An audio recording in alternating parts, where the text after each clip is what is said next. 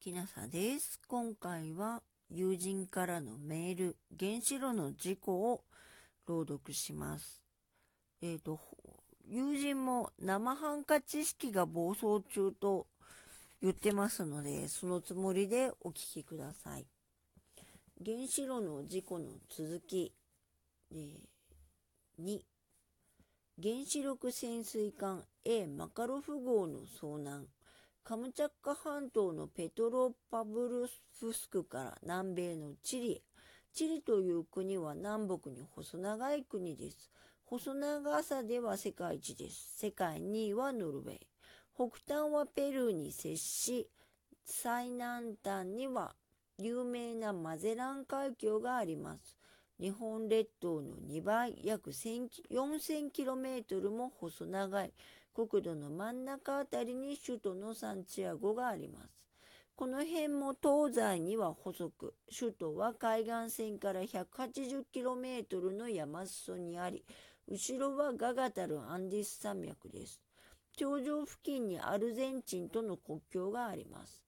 一番近い海岸線に風光明媚な良港バルパライソがあります。A マカロフ号の目的地です。首都は背中に国境を背負った形になりますが、何の問題もなく平成です。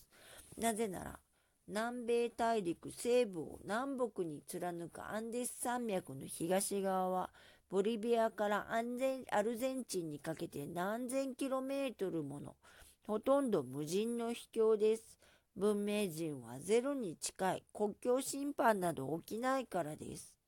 母校ペドロハプブロフスクを高校深度100メートルで出港した A マカロフ号は40ノットの快速で一路チリを目指しました。40ノット ×1.8 イコール 70km 毎時。地球半周イコール約2万 km 割る72イコール約280時間、かっこ12日。艦隊とパワー以外はボロキキだらけの潜水艦が40ノットという全力に近い暴走で12日間もすっ飛んでいくのですから、いくら宣伝のためとはいえ暴挙ですね。果たして A マカロフ号の運命は倍。えー、今回はここまでです。